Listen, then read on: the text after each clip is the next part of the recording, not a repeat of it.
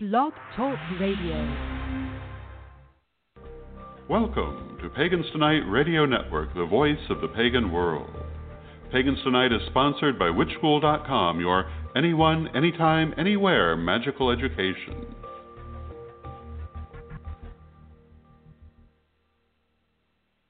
And welcome to Nature Folk with Selena Fox, brought to us every Tuesday evening at 8 p.m. Eastern here on the Pagans Tonight Radio Networks. Nature Folk with Selena Fox is a production of Circle Sanctuary's radio ministry programs. Tonight's program is a rebroadcast of an episode of Circle Craft Studies, where Selena Fox broadcast live from Pagan Spirit Gathering 2013, where she discussed summer solstice rituals, meditations, chants, sacred sites, and traditions across time and cultures. So enjoy this bit of Pagan Spirit Gathering past while this year's Pagan Spirit Gathering is taking place right now in southern Illinois. And after Nature Folk, please stay tuned for a live edition of Circle Sanctuary's other radio ministry program, Circle Talk.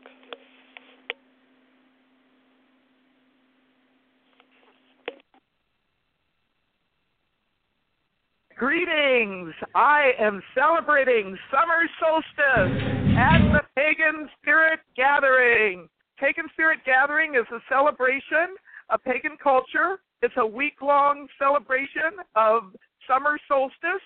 And what I'd like to share with you tonight from this gathering site where we celebrate summer solstice every year are some ways to celebrate in your own way, in your own area. One of the first things that I'd like to share is that of working with the solstice sun. The solstice sun is at what some call the height of the solar season. The days are the longest at summer solstice time, the nights the shortest. Traditions involve kindling a sacred fire to represent the sun. Some traditions involve doing sunrise, sunset, sun at midday rituals. One of the things that I do every year on solstice morning is to get up and greet the dawn.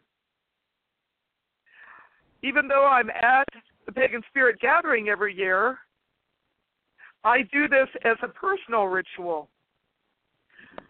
And whether the sun is visible or not, due to whatever climatic conditions there may be, I face the east and the brightening sky. I've been greeting the sun every day at this week long summer solstice gathering. And on Friday, June 21st, solstice day, I will be doing my own extended ritual in the morning. Saluting the sun on solstice morning can be a short ceremony. It can take the form of standing, facing the rising sun, raising your arms up, and celebrating the rising sun and the longest day of the year. It can be a more elaborate ceremony in which you can do offerings, libations, chants, meditations. A chant that I wrote a number of years ago that I use is solstice sun shining bright, longest day, shortest night. Solstice sun shining bright, longest day, shortest night. Solstice sun shining bright, longest day, shortest night. Solstice sun shining bright, longest day, shortest night. A chant such as that can be done repeatedly as the sun rises. If you have a particular form of sun divinity that you work with, you may wish to call that sacred name out as the sun arises. You may want to have a symbol of that divinity on an altar, or you may wish to wear it on an amulet around your neck, or have a depiction in a sculpture, a piece of art nearby to help you with your alignment with that particular form of the sun. I work with the sun both as a god, as a goddess. My own way of connecting with the divine is as one and as many. In addition to doing my own personal solstice celebration by greeting the rising solstice sun each year, I lead a summer solstice morning ritual and bring together people from many different solstice traditions. We have those who have gathered, each have an opportunity to do a prayer, a chant, a reading, a short blessing according to their own tradition. We as a group encircle a sacred fire dedicated to the solstice and dedicated to community.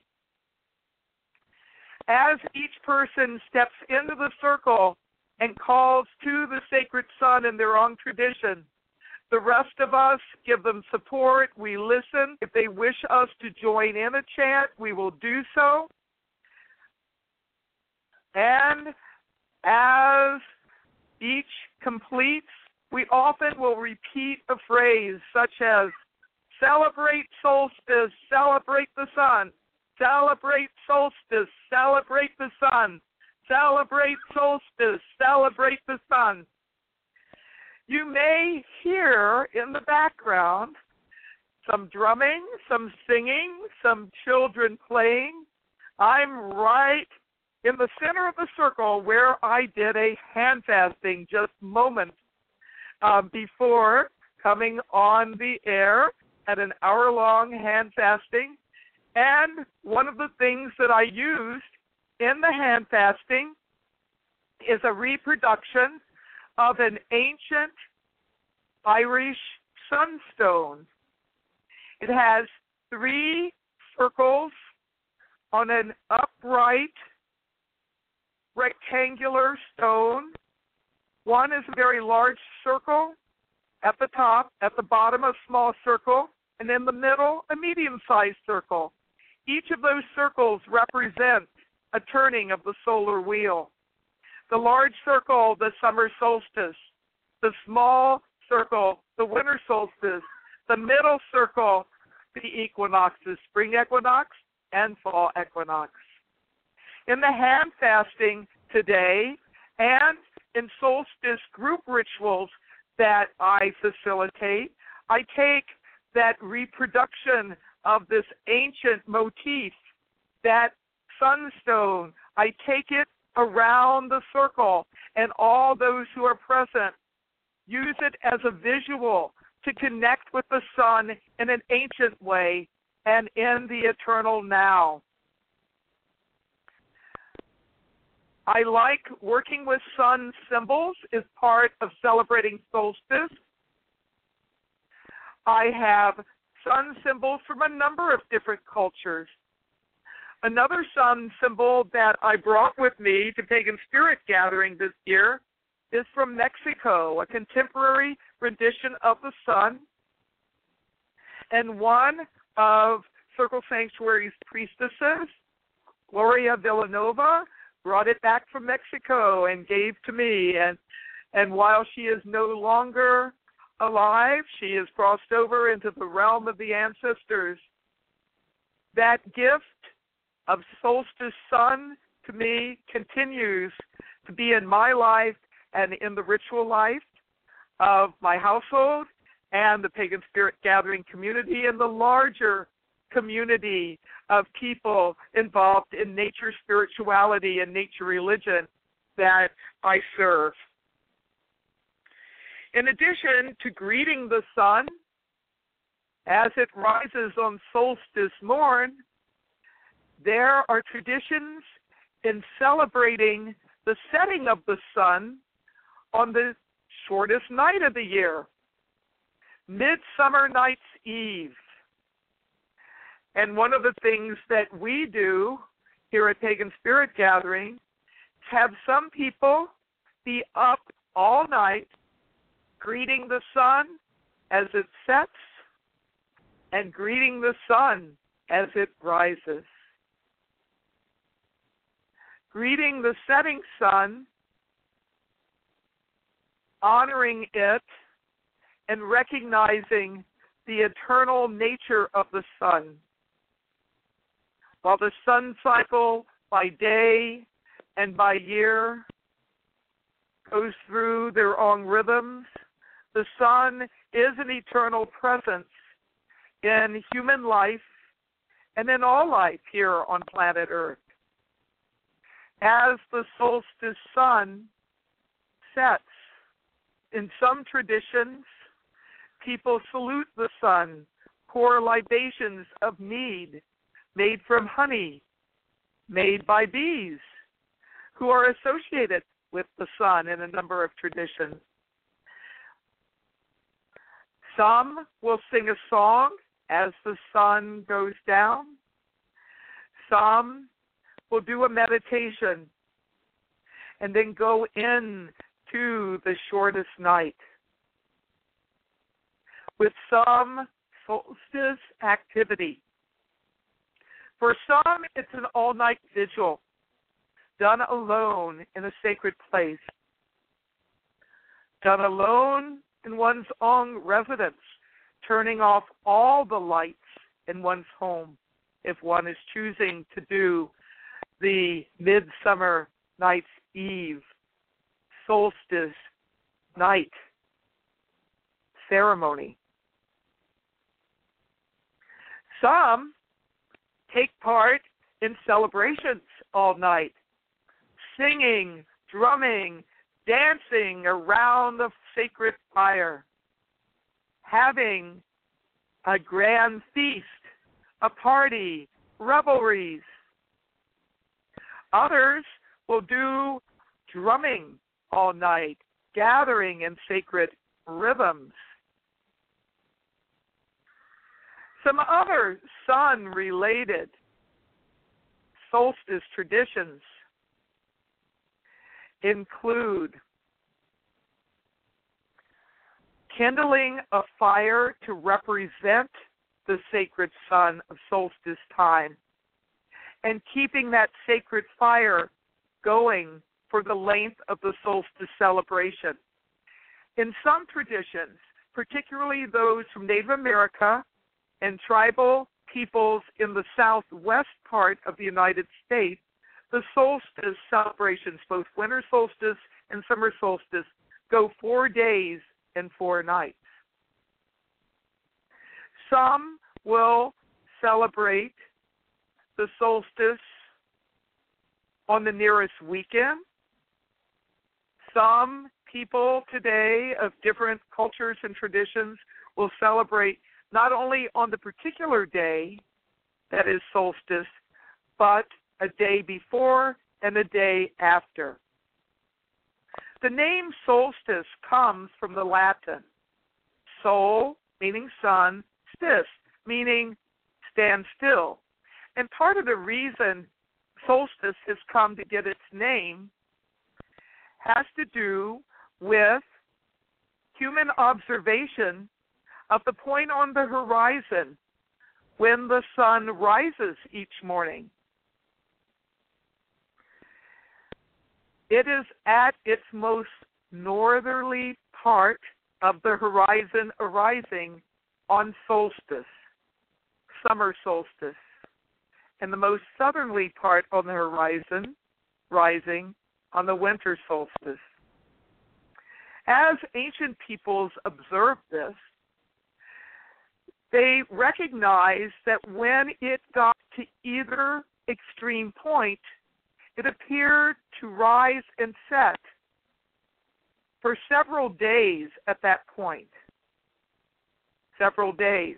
And for that reason, some ancient peoples would celebrate solstice for more than a day and a night. They would actually celebrate it over a period of days for as long as the sun was at that point. Some ancient peoples are thought to have constructed stone circles, earthworks, and other sacred spaces aligned with the solstice point to mark that journey of the sun perceived in the horizon. There are a number of those sacred sites still in use around the world today. Perhaps the most famous of these is Stonehenge. But not too far from Stonehenge is another ancient circle, Avebury. And pagans that I know from the UK celebrate summer solstice in both of those great ancient circles. In the United States, there is an ancient earthwork known as Serpent Mound in Ohio. It has solstice alignments. And the remnants of the earthworks in old sacred site and village of Cahokia, right on the Illinois Missouri border, near St. Louis and East St. Louis, has a recreated wood hinge. And the solstice points are marked there as well. Some people find it powerful to go to one of these ancient sacred sites which has an alignment with the summer solstice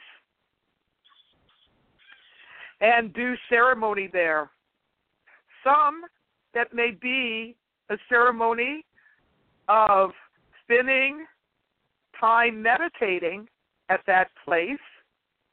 Some may actually do a circle. Some may sing, some, some may drum. So much depends on the ancient site and what its protocols are. Stonehenge, for a period of time, was actually closed and just used for research. And I am so glad that efforts that were international came together and English Heritage, which cared for, for the site, decided to open up Stonehenge for solstice celebrations again. Thousands of people gather there. Pagan Spirit Gathering, our week long celebration of summer solstice, has been held in a number of different places since it began in 1980 in Wisconsin, in Ohio, Missouri, and now we're in Illinois. And while we don't have any ancient solstice aligned sites at any of the places we've been, we create a place aligned with the power of the sun and solstice by kindling a sacred fire and keeping it burning throughout the week. What are some other ways to celebrate the solstice? Have a feast. Invite friends over. Have a cookout. Go for a nature walk. Pay attention to the sounds, the aromas, of the sensual, sensory experience of being in nature at solstice time. Some see the solstices as really important times for working for world peace and well being That is part of my personal practice.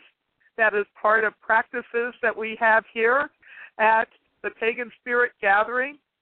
And it is part of practices by people of many paths, of many faiths and cultures. Sometimes there are synchronized workings for a particular focus for well being for the planet, some particular place, or the planet as a whole. In our morning summer solstice ritual, we not only honor the sun in different traditions, old and new, we also focus our connection on the planet Earth and do Earth awareness, planetary wellness work, and join together our working with workings of others around the planet. Some additional ways to celebrate the solstice include exploring ancient traditions connected with summer,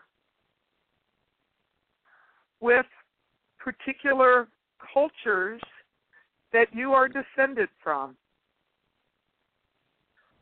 and or are connected with. Wonderful sources of information are folklore,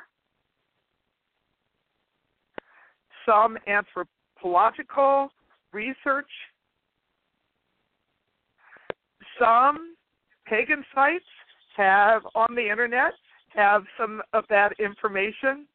But what my favorite thing to do in finding out about ancestral traditions is to actually try to connect with somebody from that culture, from that country, from that place that ancestors have come from, and have a conversation. What happens at summer solstice time today? Are there any places that have connections? Are there any practices that have been passed down?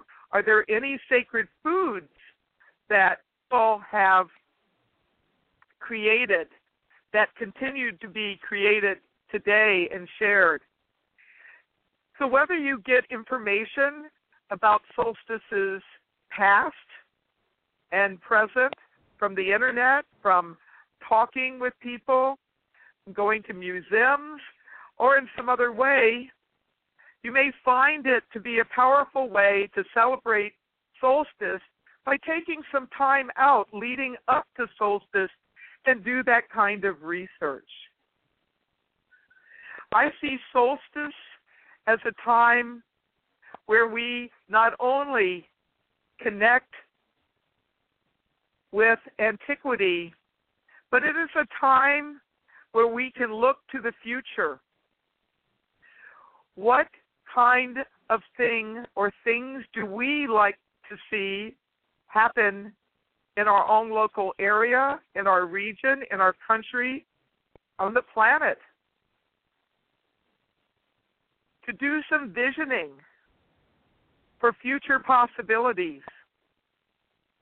And as part of that work, do some visioning, some meditation about ways to bring forth positive changes for the planet.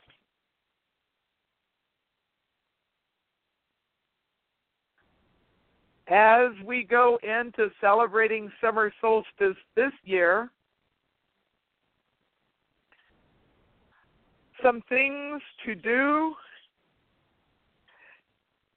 can also include giving yourself some time to do some journal writing, some written exercises.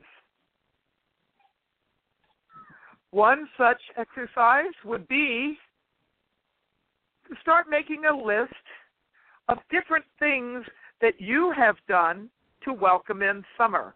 whether you've specifically celebrated summer solstice or not up to this point. What is summer to you? How did you celebrate as a young child?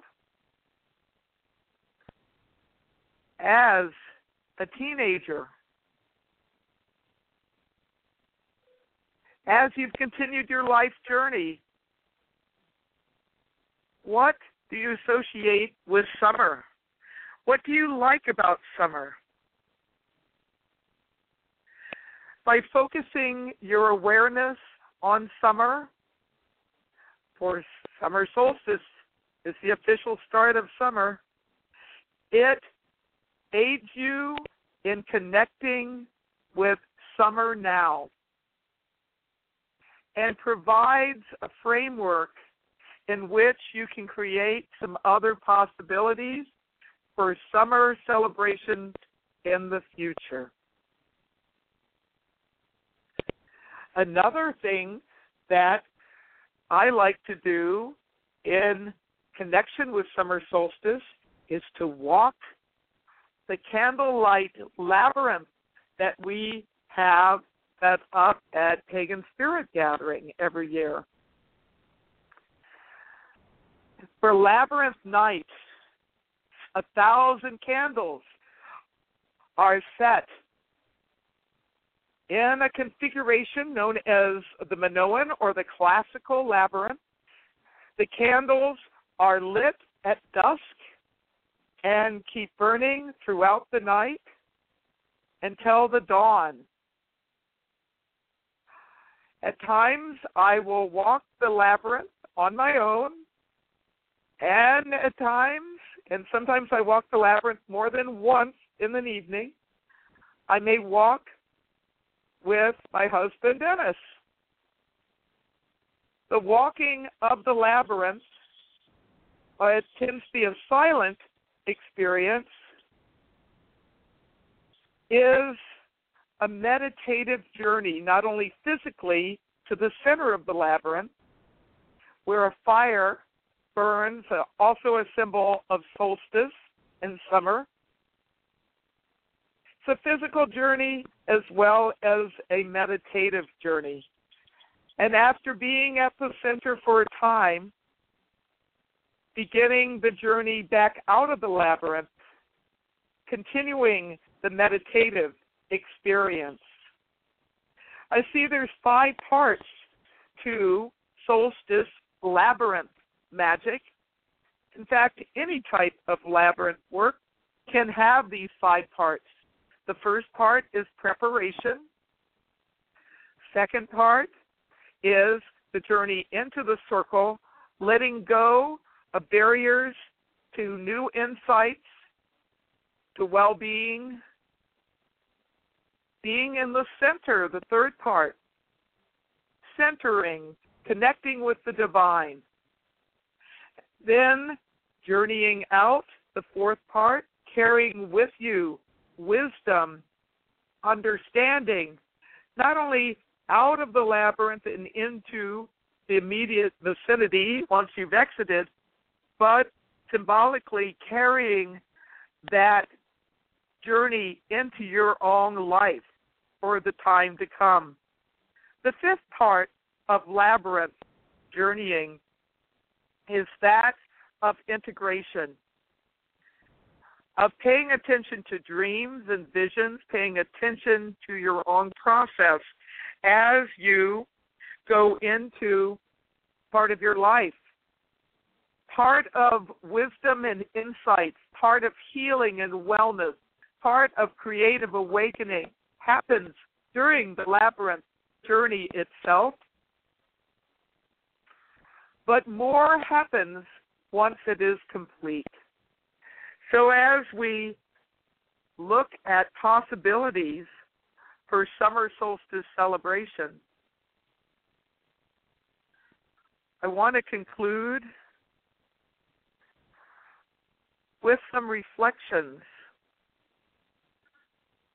about connecting with solstice this year. You may wish to do a personal solstice meditation or rite. And if possible, go to some place, be with others. It might be online, it might be going to a local solstice gathering. Celebrate with others. Or if there is not specifically a solstice gathering happening, you may wish to go to a place where people are enjoying summertime, a local park, a forest, a museum, a place where people gather to renew, to celebrate, to connect. But I also invite you to join the grand solstice gathering that is the com- combination of all of us celebrating solstice.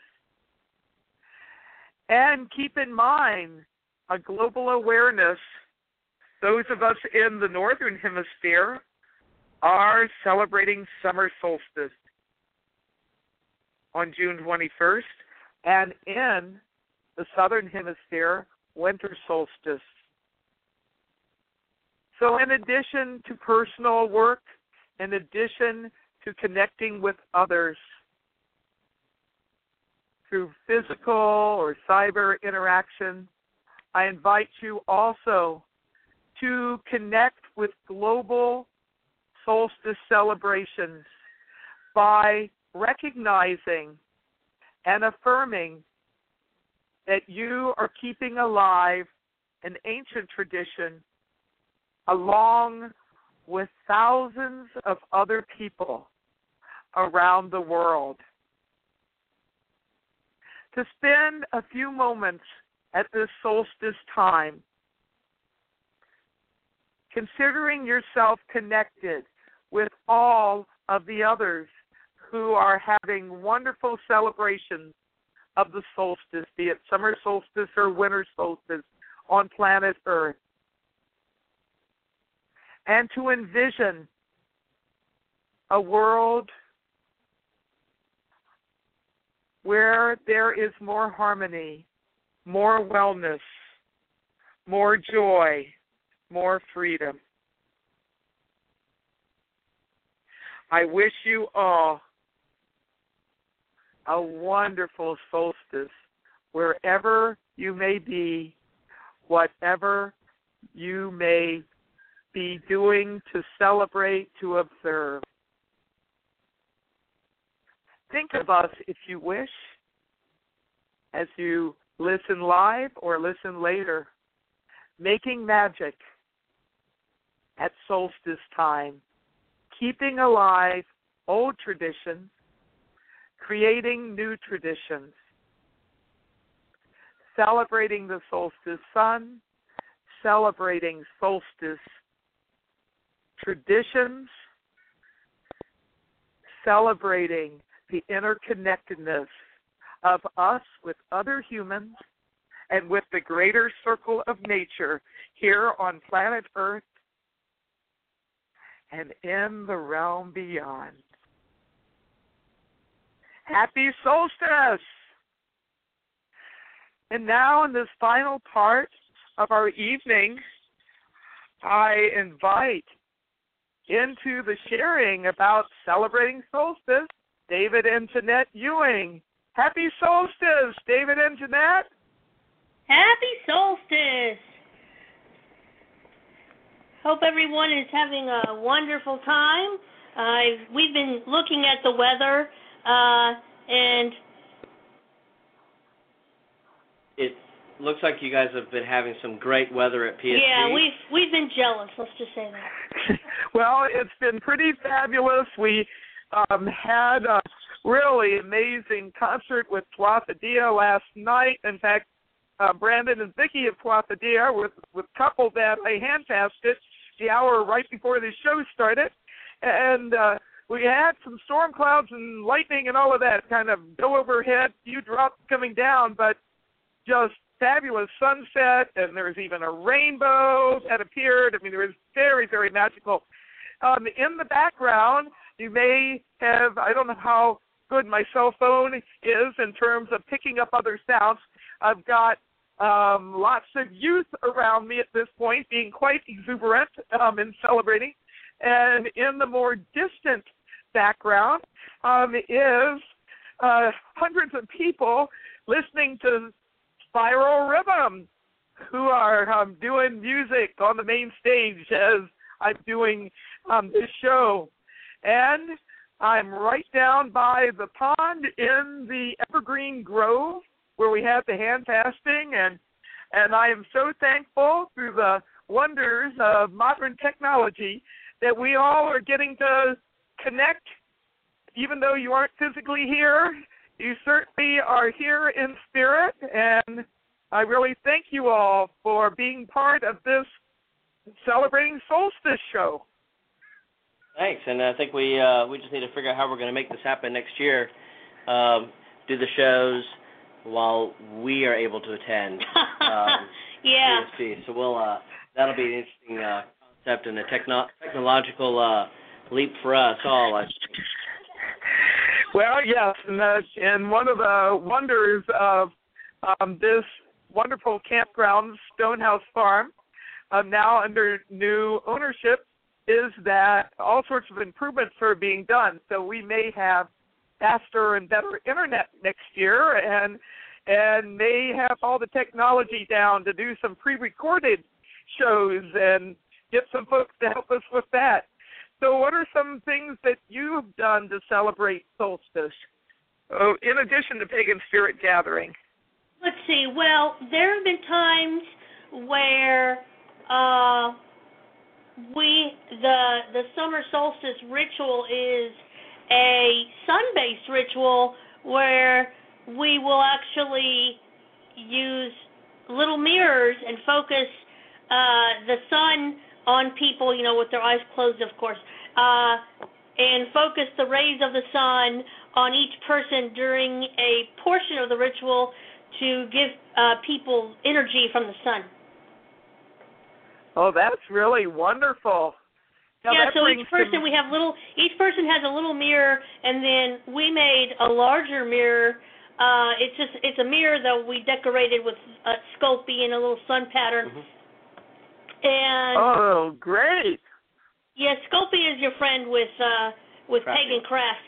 Um, so yeah, so we decorated it up that way, and uh, we've used that a few different times. Um, one of the things one has to be careful of is the time of day. Uh, there have been times we've done it like close to noon, so that it's not during the hottest part of the day. but the sun's at its highest power, at, its highest point. So you take these mirrors, and everybody gets a little mirror, and they focus it. We stand so that you know the reflection from the mirror, you know, focuses on on the person in the center of the circle at that time. So we have to do sort of a half circle around them, and we have a chant that we say as we as we focus the sun's energy up from their feet, up to their crown, and then back down to their feet again. And we, you know, there, there are safety precautions. You have to make sure you close your eyes um, with all these mirrors moving, at, you know, this light. Um, but you can really feel the, the it's, it's very charging. You know, the um, the the feeling of all this focused energy from the sun. Um, you know, being focused on a person, on you, you know, with with intention like that. It's it's a fairly energizing kind of a deal that we do. Now that is wonderful, and that brings to mind a tradition not only here at Pagan Spirit Gathering, but in many places. There's ways of using uh, mirrors to capture sunlight and to ignite some type of kindling, and then to use that sun kindled flame to kindle a candle that then is kept burning throughout the solstice celebration. Our main fire this year, as in past years, is kindled by sunfire, done in that way. In fact, um, the Olympics, which have their roots, uh, of course, in pagan ancient Greece, mean, when they were revived back in late, um, more than 100 years ago or so, they actually have concave mirrors that collect the sun and the Olympic torch that goes on its rounds before it starts. The Olympics is kindled from sunfire, which I just think is really amazing. We don't have anything quite so fancy here. A magnifying glass is what I think has been used to focus that sun ray energy and then have some um, some shavings. Wood shavings are often used, or some very dry uh, material, herbs or grain stalks, and so that's another amazing solstice tradition. We do a gift exchange at Pagan Spirit Gathering every year, and it's uh, people think about gifting at winter solstice, but we have a community gift exchange at summer solstice.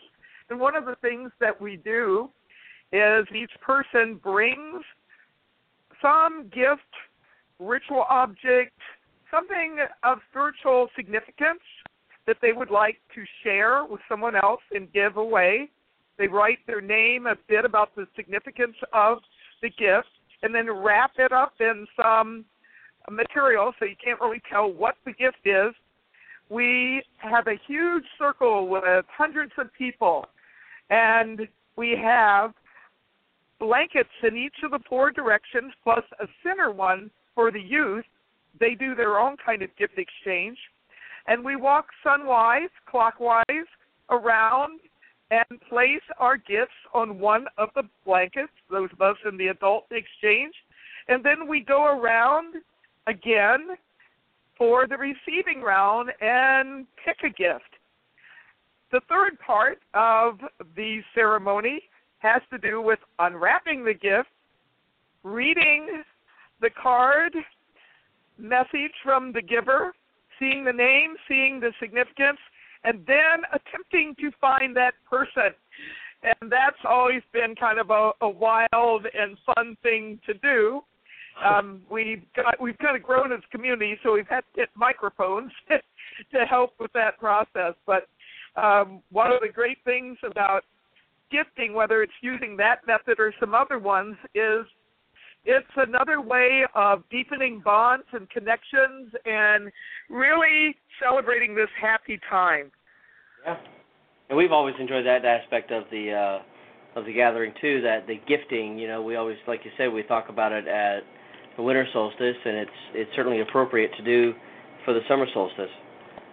Um, yeah, and well, that is in in and uh, other activities uh, are also designed to help uh, promote and uh, strengthen the bonds of community. It becomes a great way for people who don't know that many there uh, to meet new people.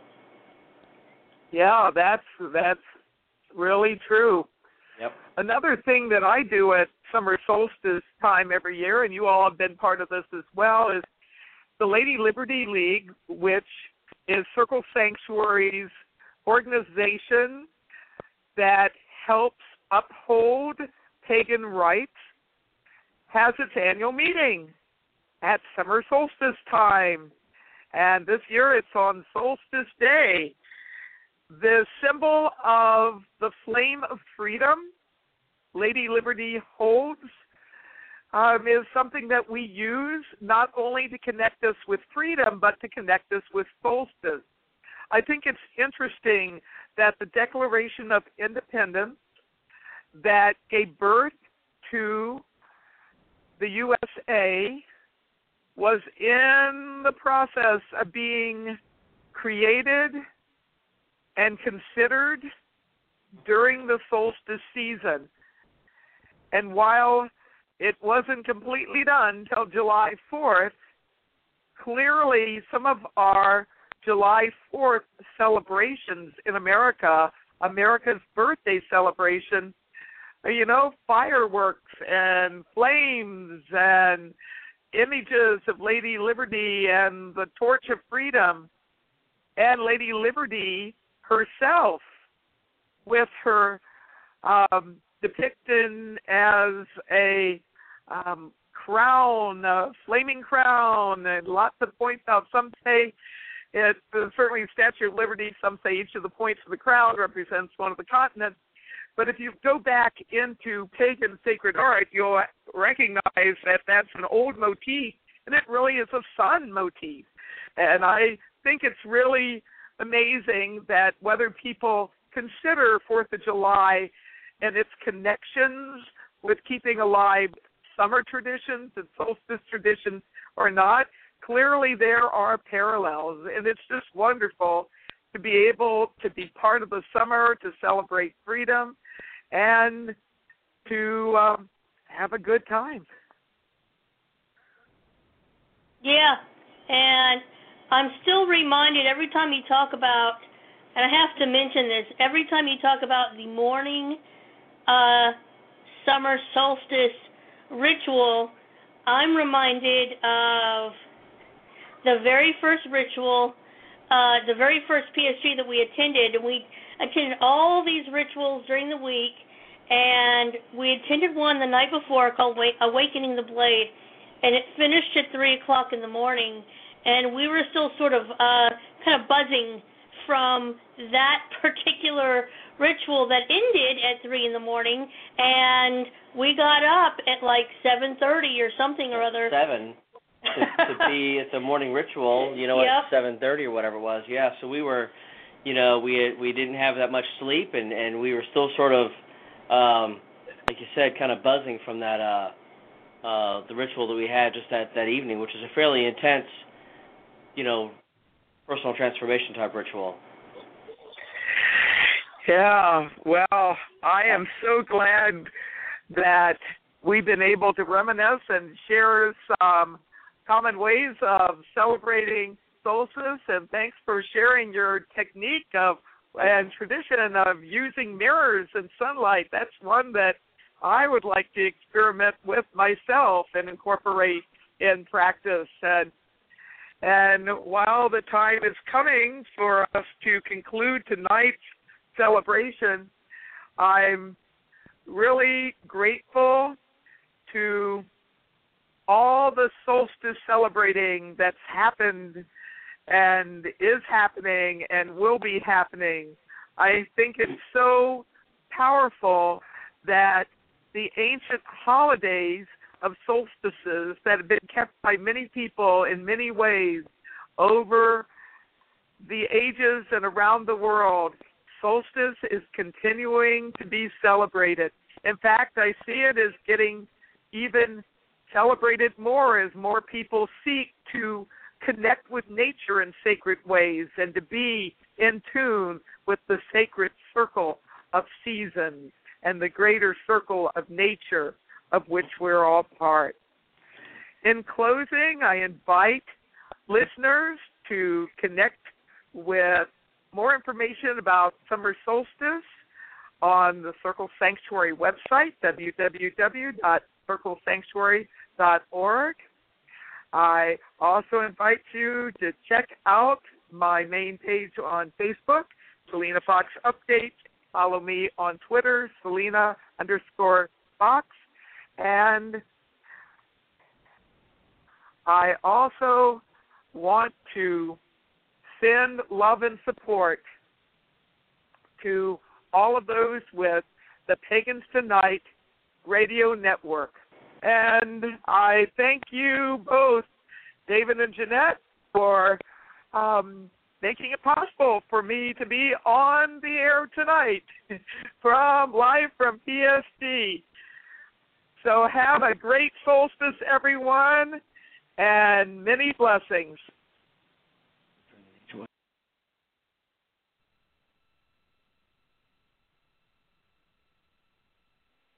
And that was an encore edition of Circle Craft Studies with Selena Fox that was live from Pagan Spirit Gathering 2013. We would like to take this opportunity to thank our friends at the Witches School International and the Pagans Tonight Radio Network for allowing us this opportunity to connect with the community. And now we'll transition with the song The Wheel by Dave the Bard.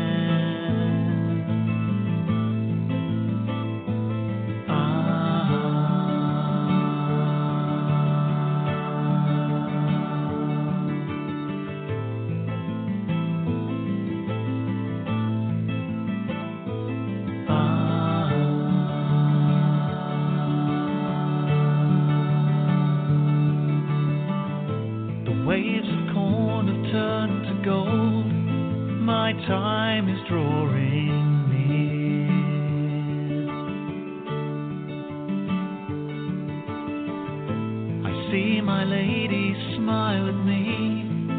Inside, I feel no fear. As she raises the scythe above her head, blood spills on the earth as I fall dead. In the other world,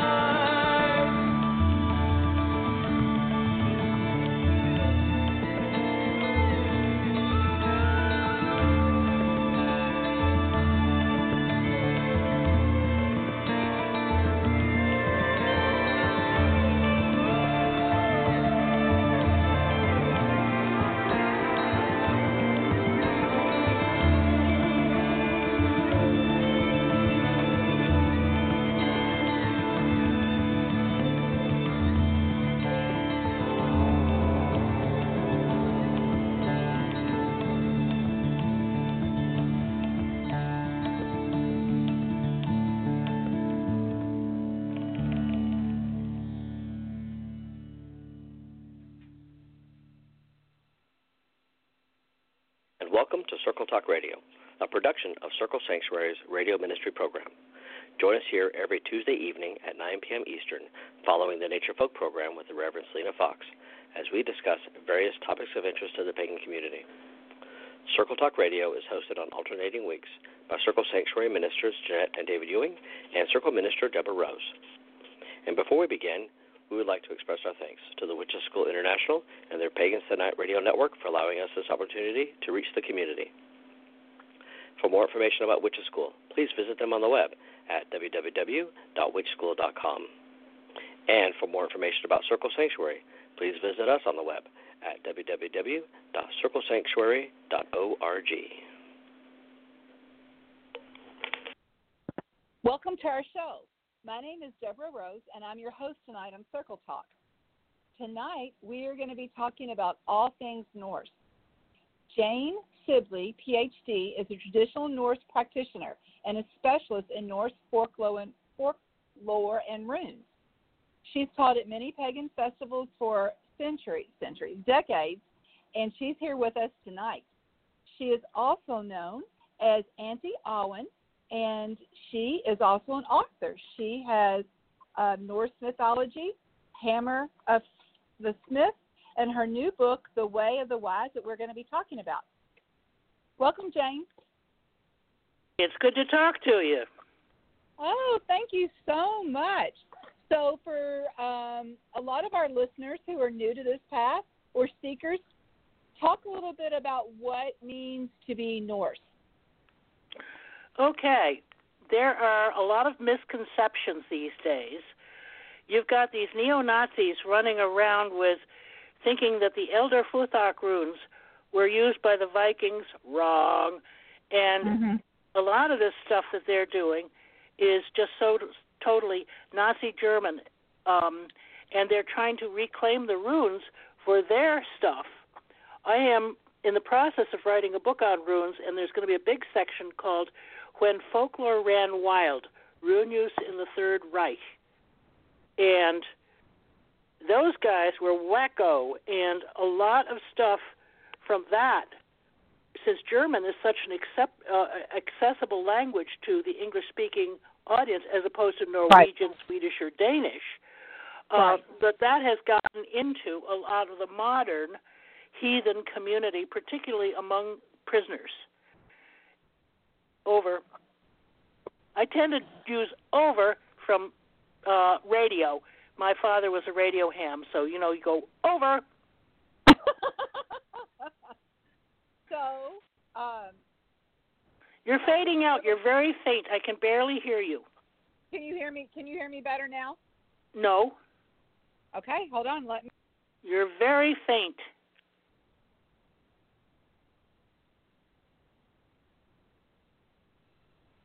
Hey Jane, this is uh, David here. Looks like Deb is uh, going to call back in again, so we'll give her a second. Okay. That, that sounds like a really so, but interesting we're book. online. Oh, we are. So here she's back.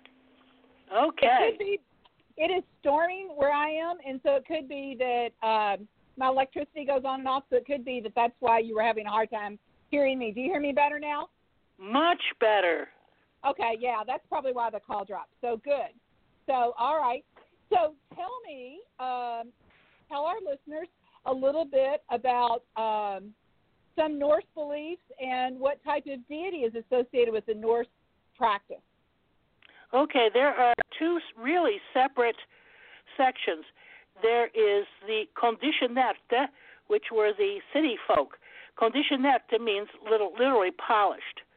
And then almen, who were the common folk out in the boonies. The common folk, pay, the uh, peasant tradition, that's where I come from.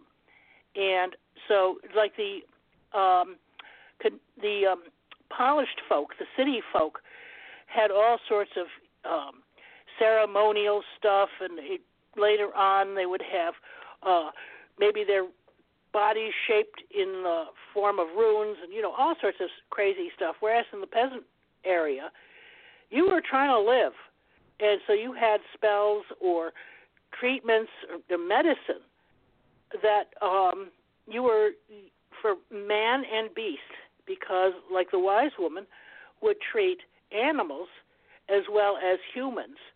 And uh, the level of medicine among the peasantry was extremely sophisticated, whereas among the kondisjonerte, or the polished people, in, or the elite, as we might call them, um, particularly when Christianity got in, um, they would say, Oh, I was baptized. That is all the washing I need for the rest of my life. Whereas out in the boonies, you had the equivalent of a sauna, and if you've ever been through a sauna, you're still squeaking two days later. Hygiene was extremely important, um, and so um, uh, also a recognition of what actually worked. Over. So was um, I, was herbal craft an important part of this in early Norse? Oh my gosh, yes.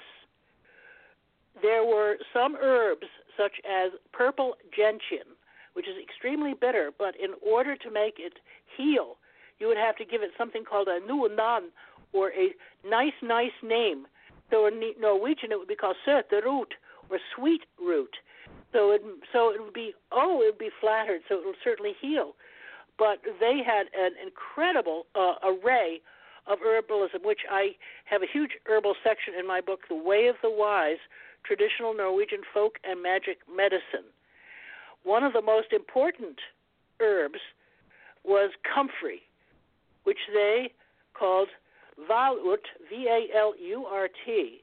A L U R T. Val Mhm. had to do with the uh, with, with the dead or very badly injured.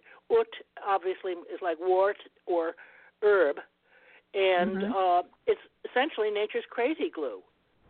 Then plantain, which is called grublad or growing leaf. That's the Mhm. one. If you go out in the lawn and you look at these leaves, and they've got these long veins that go the length of the leaf. That is an incredibly good one against inflammation.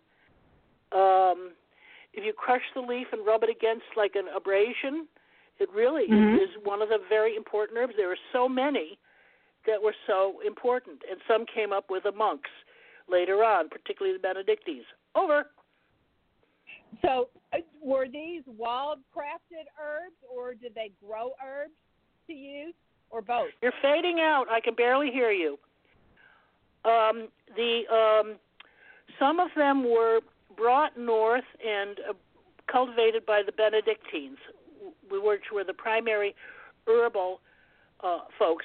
But um, most was wildcrafted. What you would do when you went out to seek an herb, the first one that you met, you would greet it because you wanted the spirit of the plant to um, be look at you friendly and say, uh, "I need your help," and uh, may I take a leaf? You never took more than one, or if you, you always had to leave some, and but then you go farther into the forest, you could take more, but you never took all of a plant, and you also thanked the plant, and um, there were certain times that it would be very good for gathering, particularly midsummer, Mm-hmm. longest day of the year, and uh, so you would gather uh, various things then. Um, over. So, were what about um, sort of wild herbs or like dandelions or violets, or were they used? Violets, not so much, but dandelion certainly was. That's called løvetann or lion tooth. And the flowers were used. The greens, of course, were some of the earliest um, delicious herbs. You know, you simmer them up. The roots were used. Uh, you used so many of the plants that people now considered weeds. Over. So, tell us a little bit more about your book, The Way of the Wise. Okay. Um, it's been it was about 15, 18 years in the making. Uh, some of this I learned it was it was family tradition, but uh, some of this being at graduate school in Norway at the University of Oslo and talking to people and some of sometimes people would wonder what valley did you come from? Have they discovered toilet paper yet? Because I speak a very rustic Norwegian but I Uh-huh. knew when I was out in the countryside when somebody was you know what was going on. And there was one shop near Akershus Castle in Oslo and um, my professor we were working on a class on field techniques and folklore collection etc so he pointed out this store and he said go in and ask for certain things. Well i knew what to ask for. So i did and the little old lady behind the counter says almost jumped over the counter and said are you going to set up practice here our wise woman has died we have nobody and i went eep because i had explained to her that I was an American student and I was finishing my year at the university and I'd had to go home and she was so disappointed. Over. So, what all? Um, so, the um, Way the Wise Okay. is it? Go ahead. I'm sorry. Okay, the book. Um Yeah. I will go through diseases and treatments, what are some of the major treatments. Um and I go into uh, magical treatments. And uh, then I go through, uh, there's a chapter on hygiene, things to do with the head, including hair, teeth, nose, eyes, ears, tongue, and also the uvula. You know that little yang yang yang yang that hangs out in the back of your throat? Yeah. Uh, I uh, so the, the nervous system, skin, including various skin conditions, and yes, they had treatments for uh, psoriasis and uh, back in the old days. Uh, digestive system, urinary system, respiratory system, muscles, ligaments, and tendons, the skeletal system, reproduction, um, and dying and death, and veterinary. Um, a huge, um, lots of indexes, and uh, you know, hey, it's doctoral dissertation time, sort of. Over. Tell me about. I know we talked a little bit about Norse magic. What does uh, Norse magic look like? What are some things that would be considered Norse magic? Okay, in the uh, peasantry or the out in the boonies, you are not so much on this god and that god. Incidentally, Odin was essentially promoted by Snorri Sturluson in the 1400s after Christianization of Iceland. Uh, there is a very interesting biography of Snorri Sturluson called Song of the Vikings. You can get that on Amazon. The guy was not a nice guy. He wanted to be the uncrowned king of Iceland, and he invented a lot of stuff. A lot of the um, like, and then some of the stuff he got from the continent, German stuff or Ger- Germanic, continental Germanic, as opposed to Norse. A lot of the original Norse, there were strong links with the Sami, which we used to call laps, laps, but lap in Norwegian means a tattered piece of cloth, and mm-hmm. so, but there are at least three gods in Norse mythology who came from the Sami. The first one, of course, would be Ullr, who was called the shield god, but that shield was actually the shaman drum called the Govadas, and so he was the male Sami deity. We had Skadi, who was the equivalent, the hunter huntress in a way, but also Sif, who took up with Thor, who was um, the equivalent of Ramanade, who was the grass maiden. In other words, she was the one that oversaw the grass growing to feed the reindeer. And the story of Loki cutting off um, Sif's hair and then having to replace it with gold probably came from the fact that one burned off a pasture. And I remember seeing this when I was a kid. You burned off a pasture, and that took care of weeds and uh, parasites, etc. And in an acid soil, when you have the alkaline ash added, it buffered the soil, so the crop the next year would be like gold. So there are a lot of things that came like that. The uh, Aesir were like from the south, and they were relatively late in. As a matter of fact, probably closer to Snorri. Snorri was the one that really pushed them, because before, and the three Aesir or families of the runes, the first family is Frey's Et or Frey slash Freya's Mm-hmm. Et. That's the natural earth. The second is Hagal's it. Hagal means literally hailstone.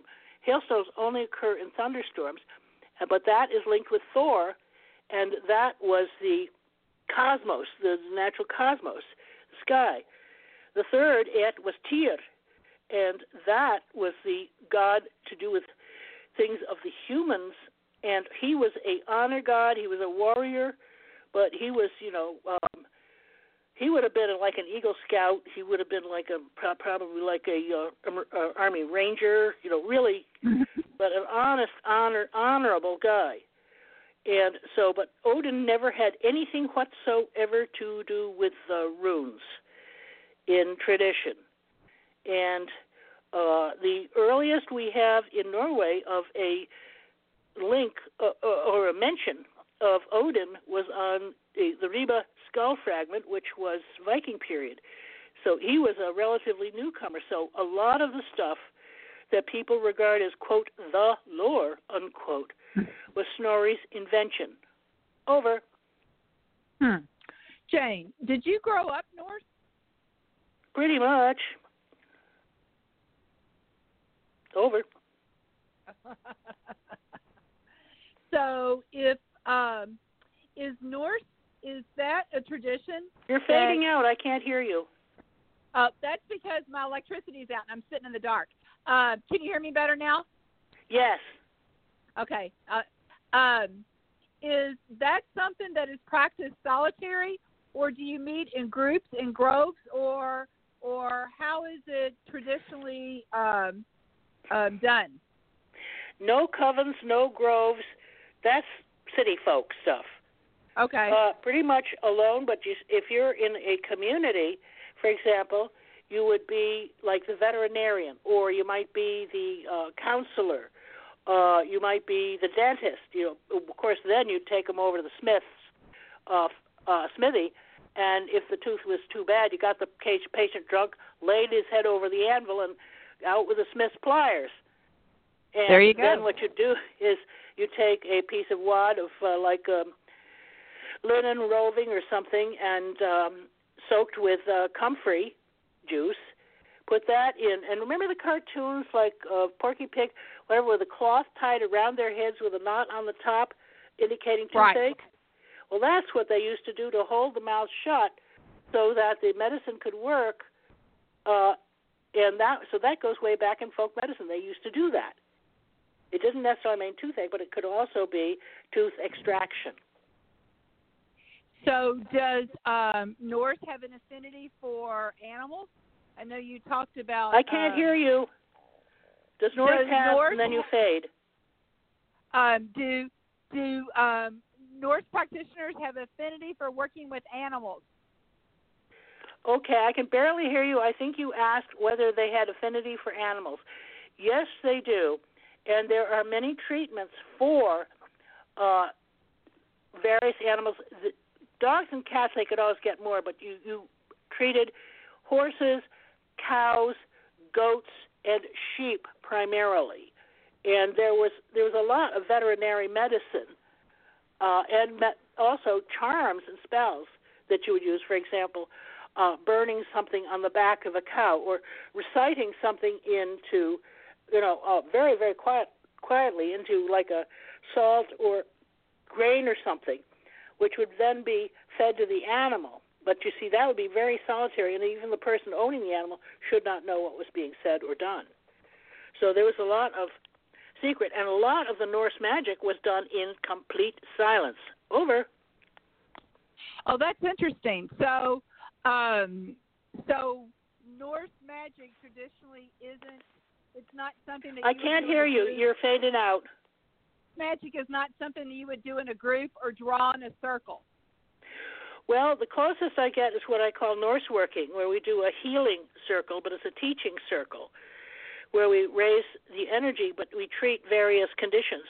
I don't go. We don't go for colds, but uh, say, for example, if somebody's um, fighting cancer, or somebody has got um, a bone problem, or uh, asthma, serious asthma, etc. We're working and channeling the energy, but then the person who suffers from it knows where the problem is.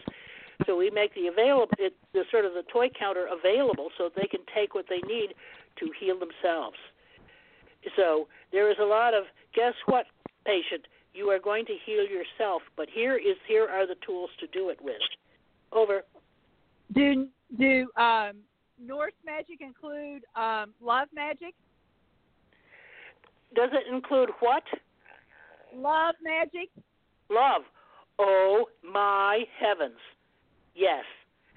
There are quite a few spells to make the penis stronger, and there's one to make the penis timid. Um, yes, there is a lot of love and lust magic, particularly in the men's grimoires. They wanted to have spells so the the woman would forget her true love and raise her skirt for him. So it mostly was the guys. The women want in women's it would be for the safe pregnancy and the safe delivery of a child. Uh, not so much the love lust thing. Over. That's interesting. So, give me an example of what a, a love working would look like. Okay, let me just go to this section here. Um, I'm just, I've got my computer up here, and so I'm just going to. Um, okay, reproductive. Uh, okay, and this is from 1790, and so it was said an approved agent to wake up carnal desires, and so there was a. Um, oleum canceridum, whatever that is, um, in infusion, in infusionum. They use Latin a lot, and they want to do secret thing. Herewith shall the penis and scrotum be smeared. Yippee. Uh, or soak the limb, which is the penis, often in strong brennevin, which is like um, uh, it's it's like um, JP5. It's like uh, rocket fuel. Uh, one who has had removed bones three, four would therefore, thereby be helped. Not clear what it's all about. Okay, uh, the womb. It was mostly for conception and womb problems because it was believed that the womb wandered around in the body, and so uh, you had wanted to nail the womb down in um, a um, single place so that it wouldn't. Uh, I have problems now since I'm just sort of scrolling down here. And um, was there Aquarius? Um, okay, uh, and um, here's to quiet the woes and contraction pains of women in childbirth, and this is about 1750. Recite these words in ale or tea or in water or in salt and give it to her to eat or drink. In other words, you're quietly mumbling this into the liquid. So I'm going to give you the Norwegian, then I'm going to give you the um, English, and Okay. um, this is uh, obviously Christian. Ved å smerte stille deg, älskade det mer än mig. Du ska föda världens frälser, jag med det budskap hilsker. Alla barns koner, ve och smärta ska gå dig, Jesu och jomfru Maria, till hjärta, Jesus med det snille moder, som är blivit till alla goder, be dig, moder, sin sinne, till att lösa denna kvinna sin ver och barsens nöd i Jesu namn, vi tre namn, Fader vår. Which reads out as, Pain and smarting, be quiet. Don't hurt yourself more than me. You shall give birth to the earth's Savior, you. I wish that with all with this request shall greet all birthing women's woe and pain shall go to you, Jesus and Virgin Mary, to your hearts. Jesus, with your nice mother, who is and will be for all good things, ask your mother to find it within herself to release this women, woman from her woes and childbirth agony in Jesus' name. And the Tre Nam will be uh, Father, uh, our Father, Son, and um, Helioon, which is the Holy Spirit. And so, but then there were a whole sequence of things. Uh, for example, you would see, feed uh, tansy tea. Tansy, tansy was also called reinfaden, which is like reindeer antlers, and Mhm. That is uh, that acts on the smooth muscles. Also, parsley does. And so you want to have the um, child born, uh, and then the placenta. You want to have the sneezing also used to uh, expel the placenta, Mhm. and or to have the mother blow into an empty bottle or other container. Um, if it's a breech presentation, the midwife might turn the or have people h- hold the mother by the ankles upside down, and then try uh, with gravity helping her to push the baby back into the uterus and turn the baby. This goes back to Viking times. Mhm. And wow. Now, one of the most fearsome ghosts was the dead child, one who was stillborn Mhm. or one who had died as a fetus in in utero.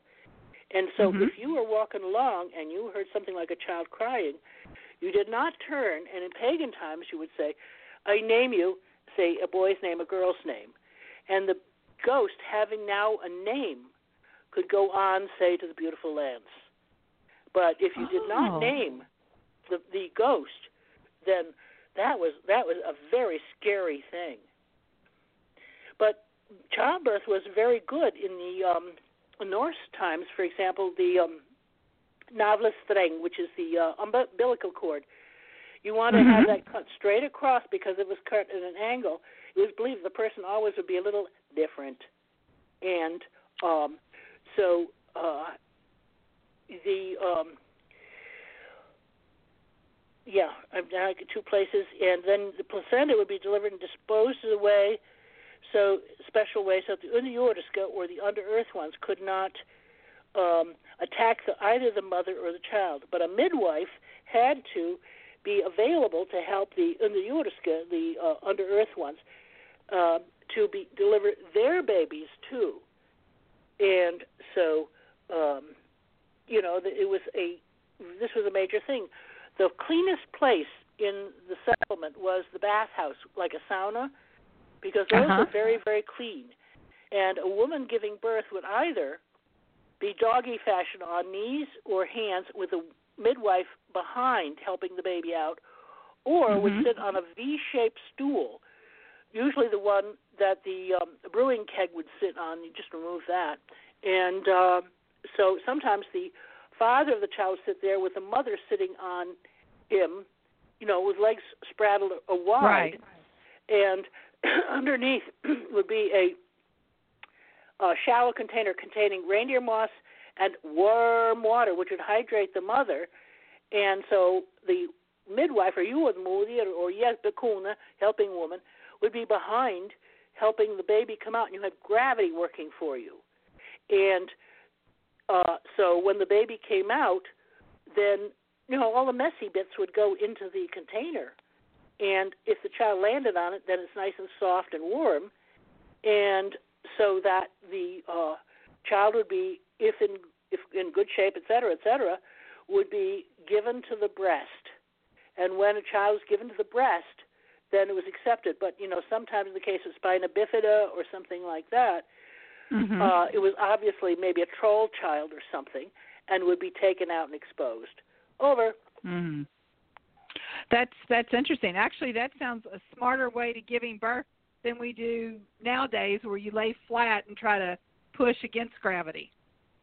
Yeah, that's a that's a modern way because that was of the convenience of the doctors. You know, when you have your knees in the stirrup cups and your legs spread, Mm-hmm. but a child coming out would go down, up, down, and it's not an easy way to give birth. Whereas if you are upright, then gravity helps you, and it, you wiggle, the child wiggles out. It will be much quicker and easier on the mother. They did not have anesthesia back then. They did not Mhm. have like the um, spinal things that they do nowadays.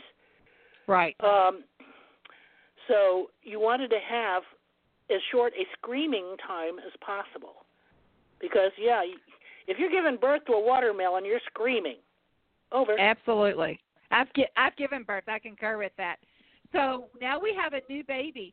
Um, in um, ancient Norse traditions, they they do baby blessings, or what did they do with the baby, or helping the child grow up in the folklore? Okay, there's several things. Uh, for example, if the child is not thriving, it was believed that it had something called Elsk, E-L-S-K, which was a supernatural condition caused by a dead ancestor who craved that the child be named after him or her. So Mhm. what you'd have to do was name rename the child after the ancestor. But naming a child after a living ancestor was bad luck and thought to drain energy from that ancestor hastening his or her death. So um, naming was important. You and um, so naming, and then now Christian times were different than uh, pagan times.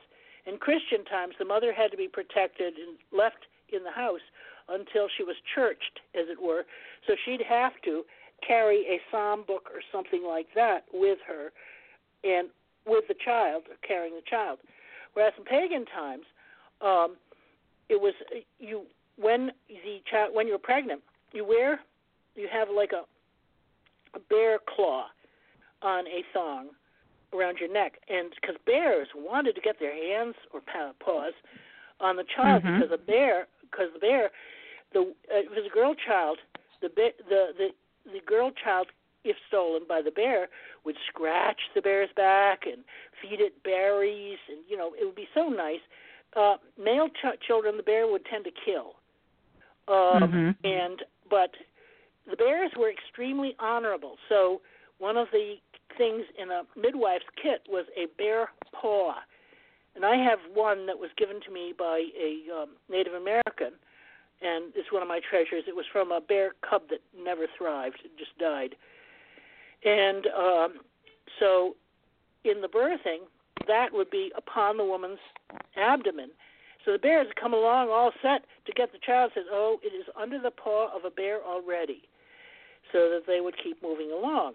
And so you'd have your child but you'd have to have special protection so that the underjordiska the under earth ones would not steal a baby and leave one of their own in place so their particular charms particular things that you had to do i go into it into the book but in in a program of this length you know just can't over Right, right. It it's really it it's really really I mean it's really interesting though. So I look forward to reading your book.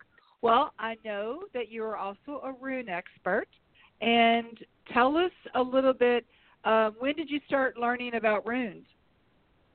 I knew him when I was a kid, and I remember going with my mother. There, the our local church had a tag sale, and Uh-huh. I remember going. I saw a book, and it had runes on it. It was The Hobbit, and I and, and the Anglo-Saxon runes, and I said, I can read those. Here's your dime. And so I was thrilled with that book because it was the actual runes from the Thames Cra- Scramasax. Well, I I I grew up with runes, and uh, Mhm. so then came the Lord of the Rings, and they completely changed everything around. So, smart ass college student me wrote poor Tolkien a letter asking how come, in the lifetime of Bilbo Baggins, one person, the runes which had been used since way be, uh, way before, and these and here's a Greenland variant, and what was this? Da da da. And it took about a year, but by gosh, I got a letter back from Tolkien, and he said, "You're right." But we You're are kidding. explaining so it. Yeah, this is one of my treasures.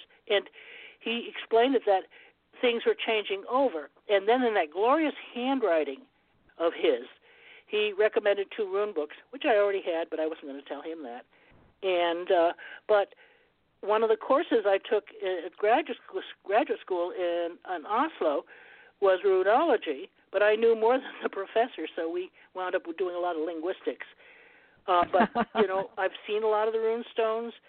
I have a huge amount of material, and I am in the process of writing a book on runes, starting from where did they come from, and some of the forms, etc. But all the way through, not only the Viking period and the medieval period, but the Renaissance, and because there were uh, there were some interesting New Ages, particularly one in the 1600s that were really wacka wacka, and then I have will have about four or five chapters that the main chapter name will be When Folklore Ran Wild, Rune in the Third Reich. And that started with the Brothers Grimm. With one of them wrote Über Deutsche Runen on German runes, including the Scandinavian material.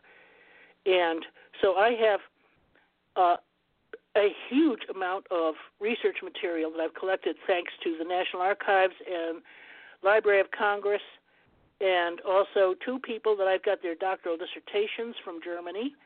German is so Mhm. much fun to read. Thank heavens they don't write in Fraktur anymore.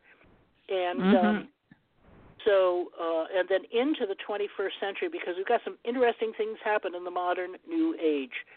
It is interesting to me that so many people in the modern New Age think Elder Futhark was what Vikings used. No, wrong. The Elder Futhark went out, and we have no documented rune names for the Elder Futhark runes. The closest Really? we have is the Anglo-Saxon. The ones that they give now, like um, Fehu, Urisaz, Right. etc., were guessed at rune names by a fellow named Otto von Friesen, who, in spite of his German name, was a Danish citizen, but he wrote the 1920s Encyclopedia Britannica thing on runes, and this was guessed at rune names in a guessed at Proto Germanic. And those rune names should always be preceded by an asterisk, which is the indication that these are guessed at, these are not documented. The Vikings used the short, the um, actually it was called the um, Swedish Danish Common Runes, which is the younger Futhark, which then went to the short twig runes. Um, and there's some interesting medieval um, variants, particularly when you started having to write things in Latin. You should see some of the things that versions of Latin that they tried to put in runes that didn't quite succeed. Or you get a serious Norwegian accent on the Latin. Ave Maria, gracia pleni. Yeah, sure. Over. So tell us. So tell us a little bit about the lore. Uh, where did runes come from? Runes, probably the first rune usage may have been somewhere where between 50 BC and about 100 or so AD. I'm using the Wow. common de- designation of um, right.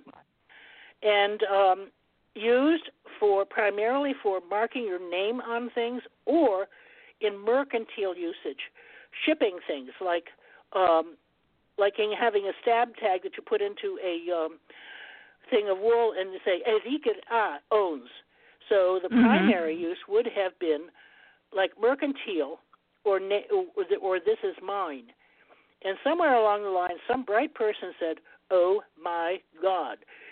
This these little funny little scratches, which mostly came from Etruscan, some may have come from some of the Greek, particularly the Theta for the rune Thor, and uh, some from religio folkloric things. Uh, oh my gosh! I carved this thing in here, and then this goes way, you know, miles and miles away, and somebody else can pull that sound out. It was as exciting as Watson, come here, I need you. So then we start getting people putting magic words in runes like alu, saralu, salu, uh, lino Mhm. cloud, and many other ones, and including in complete Elder Futhark, uh, the the whole the whole rune rose, which is why we have as much information as we do on the rune row, on the sequence, etc. Because every single magic word would be in there. Over. So, so is that the is is at that time that they started being used for divination work? Divination would be later. Um, now, I really realize that Tacitus said that there were note on slips of wood, but it is not sure whether they were runes or any other sigils. Could have been something else. It was just said note, N-O-T-A-E, which is like something inscribed. So it could have been like the equivalent of the Ace of Hearts and the Seven of Diamonds, for all we know. Except you know that's French suited and much later. Uh, Mhm. Divination would be um, probably uh, medieval. You start getting a big New Age in medieval times, and the te- technique I learned came from my father's mother, and down from her, and it was younger Futhark, and um, it was not um, the rune tile thing, which was 1979. That was uh, uh, Alfred Blum, who did the uh, rune book and the rune kit, the rune tile kit, which Mm-hmm. I give him credit for several things. Number one, he did not derive it from the Nazi stuff. Number two, he said it was a system that he himself derived. And number three, it's fun and it works. So it is now part of the rune tradition, but albeit only until 1979. And people that claim it's a lot earlier, wrong.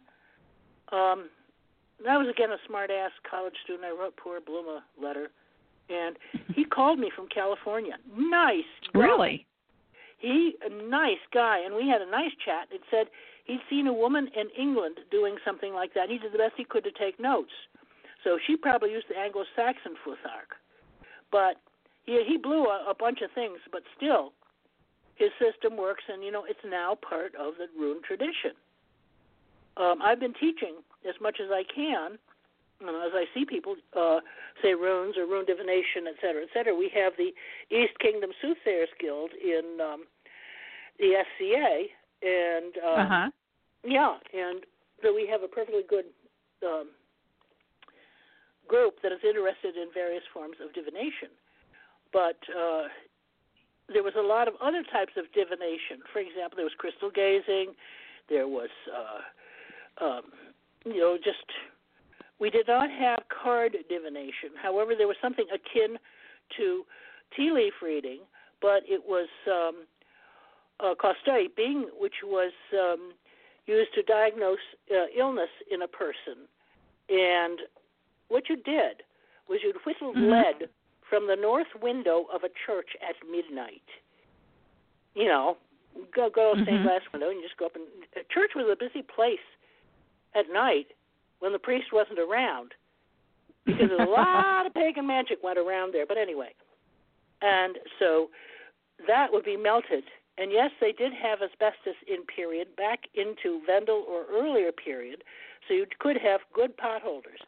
So you could melt the lead, and then you know the knäckebröd, you know it's like Wasa bread, the, the circles that have the hole in the middle. Mhm. You place that over a bowl of water. Now that water had to come from a brook or a stream or whatever that came from the north because the source of magic was to the north. So you place that over and, and over then that bowl laid on the part of the body that was hurting, and then the the, the lead dribbled through the hole. Now the knäckebröd was good because it kept spatters of hot water from landing on the patient's body, which the patient patient would twitch and there'd be all you know all sorts of things. But anyway, so um, but many times, hello, I'm are here. you still there? yes, I'm here. I'm just Okay. But many times the healer would know exactly what was going on. Back then, you needed theater in your healing, and this was good theater. And people would come sometimes from miles around for good theater. They did not have internet. They did not have MTV. They didn't Right. have yeah. So and so if you really, you know, if you were mumbling a spell, nyam, nyam, nyam, nyam, nyam, nyam, boring. No, but if you were able to really put some punch into it, and you arrived and you had a twisty staff with all sorts of amulets and things clattering on it, and you dress the part. Yeah, oh yeah, theater. Oh yeah, you got paid nicely for that. So you know, it's also staying alive. But uh, a lot of these people would know exactly what was going on and use drama. And even today, we see drama. If you go in the doctor's office, they've got a particular costume or garb. Many Mhm. times, even though they're not going to use a stethoscope, the stethoscope is around their neck. Right. They have a fancy little, usually a blue, like a little tag with their name with mysterious uh, initials after it. And they have acolytes following sometimes, like um, interns or whatever. So you've got the bedside manner, you've got all this, the I love me wall with all your diplomas. So you have theater in modern times, right? Right. Over. That's I mean that's a good way that's a good way to to look at it. So what would you recommend if somebody is interested in learning the runes, what what book or how would you suggest they start? The first book that I would recommend is one by R. I. Page, P A G E. He's perhaps the foremost runologist in the world. I, I, I hope he's still alive. But anyway, it's called Runes Reading the Past. And yes, it is available on um, Amazon. It's not a very long book, but it is accurate. The guy is very, very accurate. He takes a, but he takes a very dim view of magic in runes.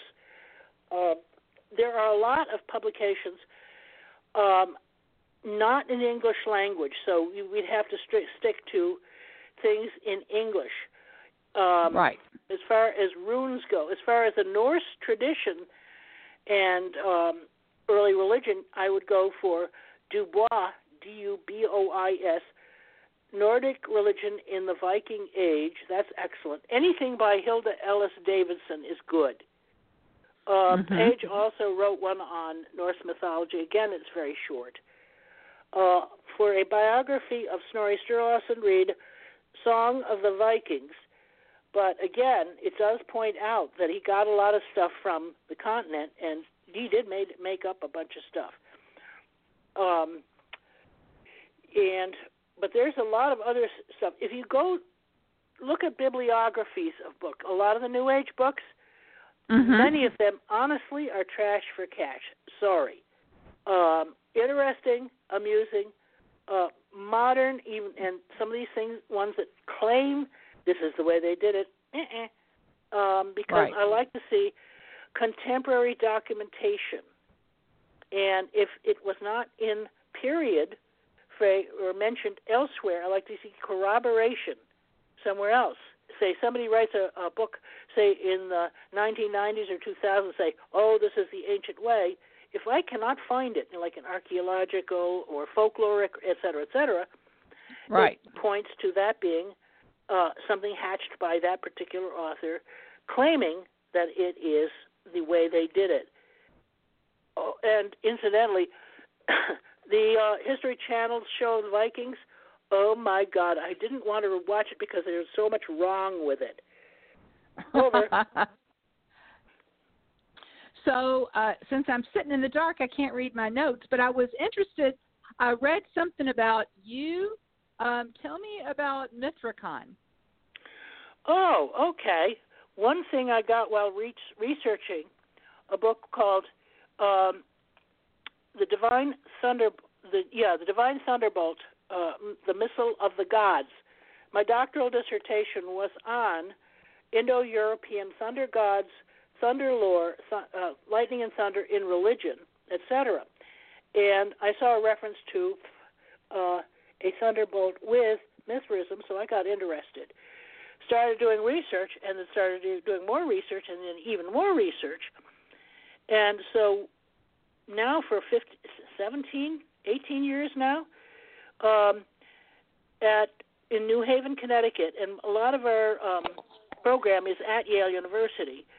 Uh, Uh-huh. Mithracon, which is focusing on Mithraism and cults of the Roman Empire.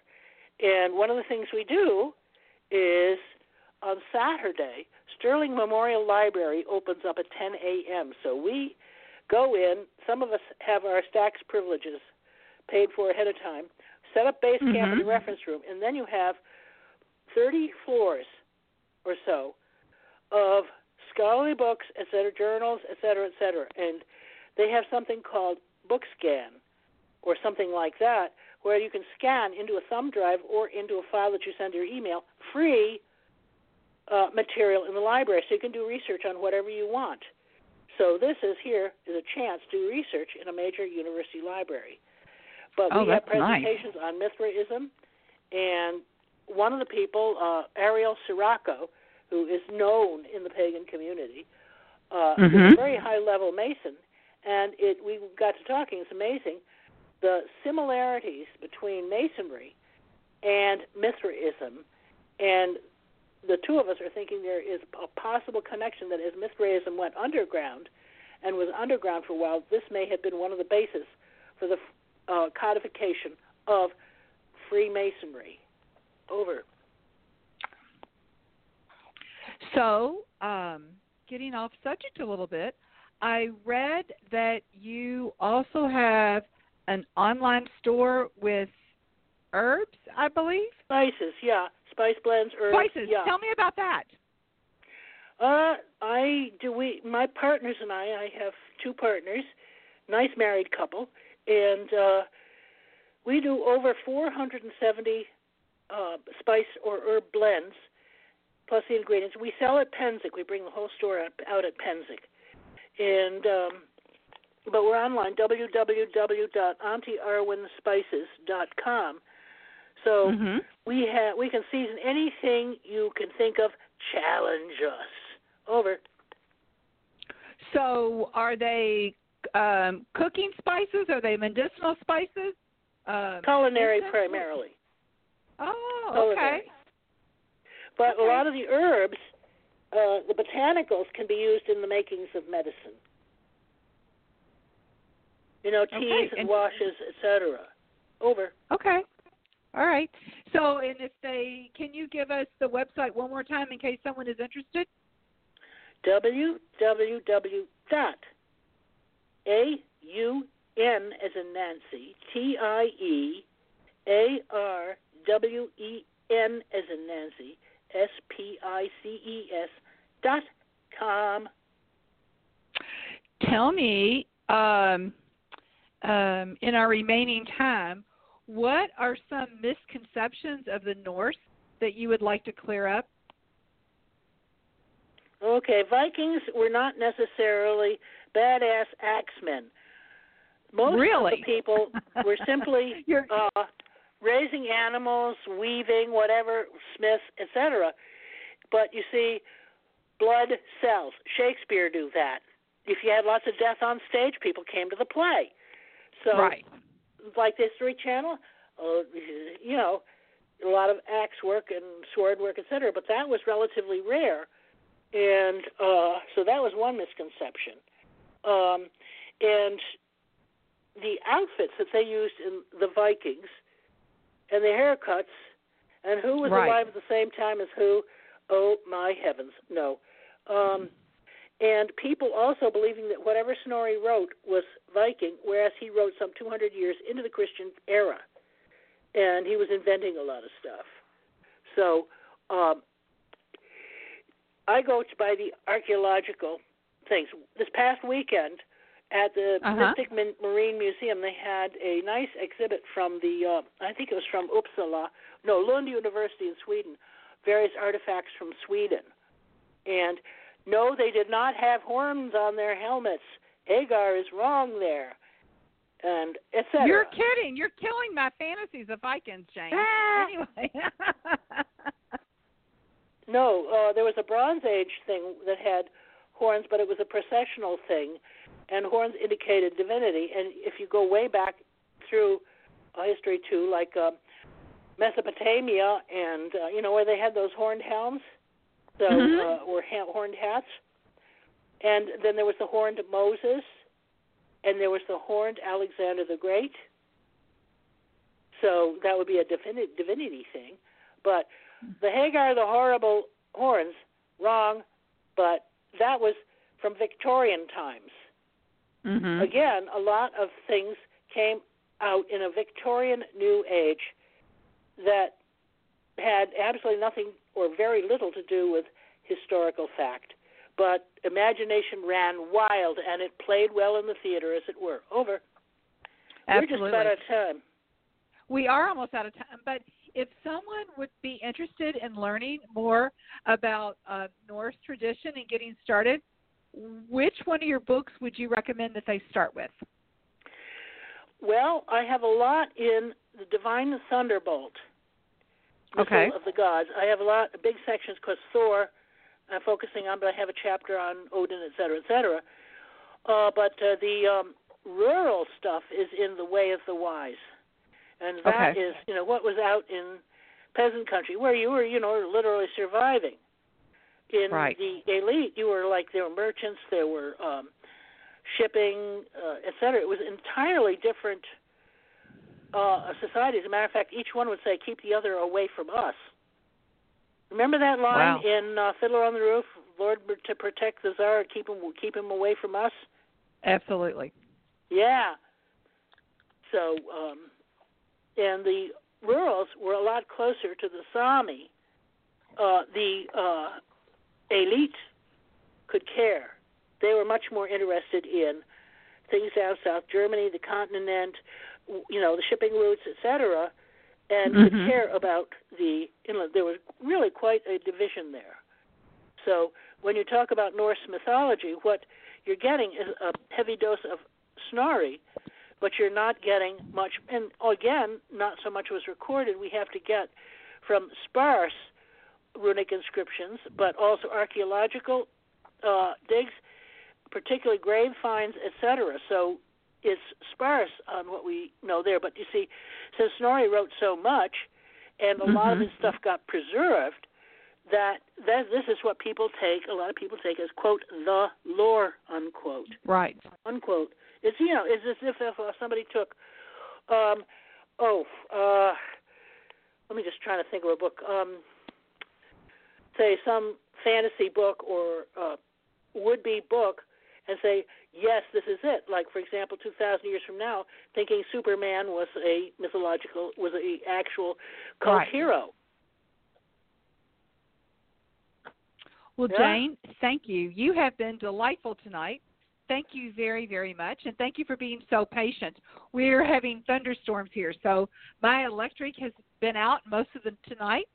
So, uh, so I apologize for the touch and go for a while for my phone, but thank you very, very much. And listeners, if you're um, would like to read some of Jane's books, Jane says that, that you can get them on Amazon and you can go there and she says sometimes you can even get a used copy so there you go Yeah, and I write under J. T. Sibley. If it's good enough for J. K. Rowling, it's good enough for me.